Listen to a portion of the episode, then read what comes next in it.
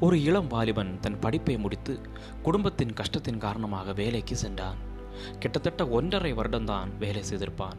அதற்குள் சரீரத்தில் பலவீனப்பட்டு வியாதியினால் வேலை செய்ய முடியாமல் வீட்டுக்கு வந்துவிட்டான் சம்பாதித்து தன் குடும்பத்தின் வறுமையை மாற்றி ஒரு நல்ல நிலைமைக்கு கொண்டு வர வேண்டும் என்ற ஆசையெல்லாம் கேள்விக்குறியானது.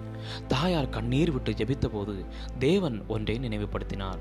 அவன் பிறக்கும் முன்பே அத்தாயார் நீர் எனக்கு ஒரு ஆண் குழந்தையை தருவீரானால் அந்த குழந்தையை உம்முடைய ஊழியத்திற்கு அர்ப்பணிப்பேன் என்று ஜெபித்திருந்தார்கள். தேவன் ஜெபத்தை கேட்டு ஒரு ஆண் குழந்தையும் தந்தார். இந்த சூழ்நிலையில் ஆண்டவர் அவர்கள் செய்த அர்ப்பணிப்பை ஞாபகப்படுத்தினார்.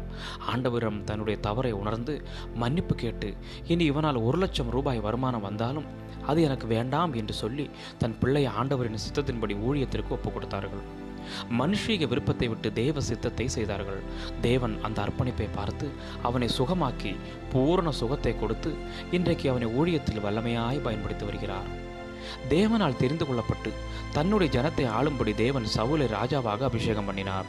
ஆனால் இவனோ தேவனுக்கு கீழ்ப்படியாமல் தன் இஷ்டத்தின்படி செய்தான்.